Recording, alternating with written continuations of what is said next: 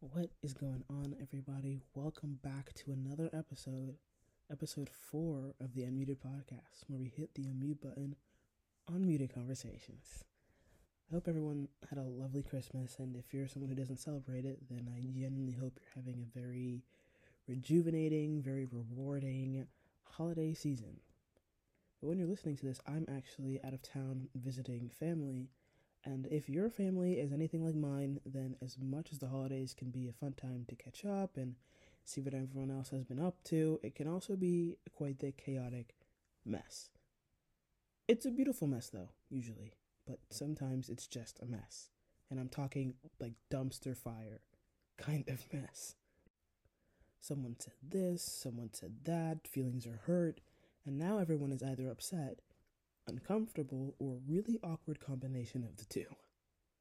And that right there, what people say, how they say it, it's exactly what I want to talk about today. The fact that there is no right time, but there is a right way to say something. So, sit back, grab a snack or a cute little drink, and let's hit the unmute button.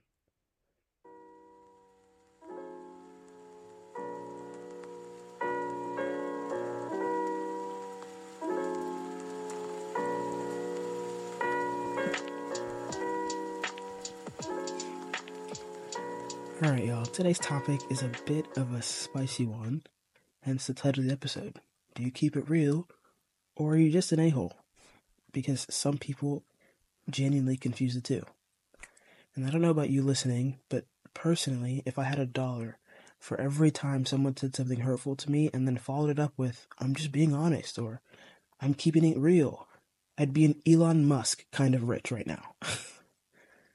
and here's the thing most people myself included, appreciate honesty, right? The problem is not in the being honest. The problem arises when people use honesty as a shield to hide behind, so that when they spit the venom that is their words, none of it splashes back on them. Have you ever heard someone say, Well, as your friend, I have to say this, or as your mom, I have to say this, or as your boyfriend, your sister, whatever the case is, and then they proceed to hit you with the truth which just so happens to be phrased in a really cruel or hurtful way.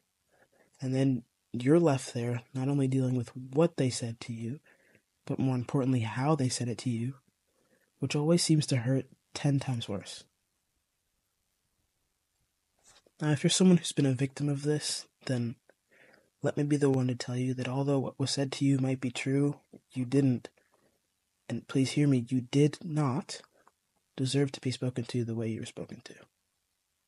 None of your actions caused the outburst or the cruelty. Because at the end of the day, you are not responsible for other people's actions. Now, if you're someone who's knowingly done this to someone else, then, and I say this with love, you might need more assistance than I can provide you here on Unmuted.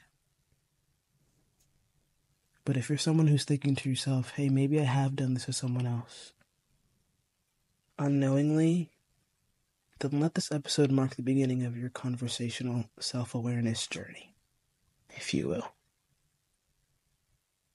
To help you kickstart this this said journey, I'm going to share my secret sauce, right? The personal filters that I use in my own life to avoid these kinds of messy situations.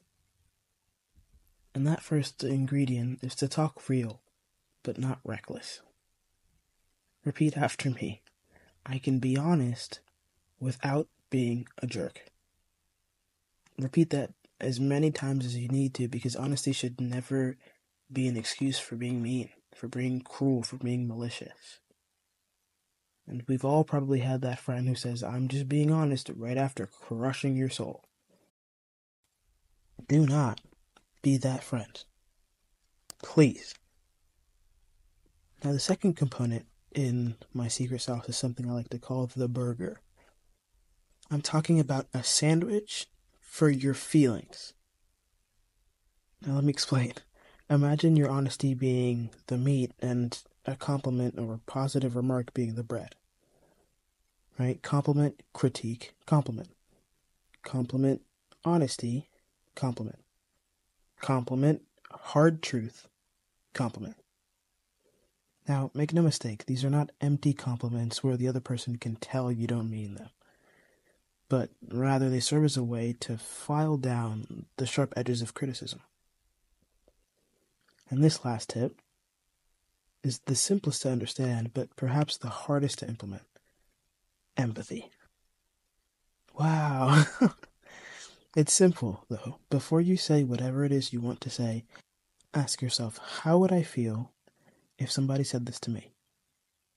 Follow up question Is there another way I can phrase this to soften the blow?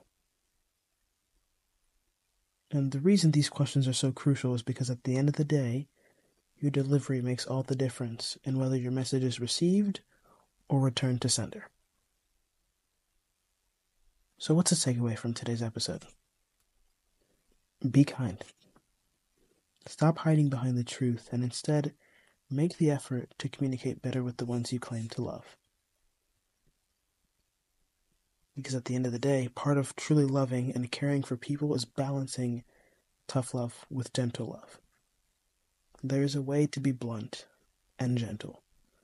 There is a way to be honest but kind.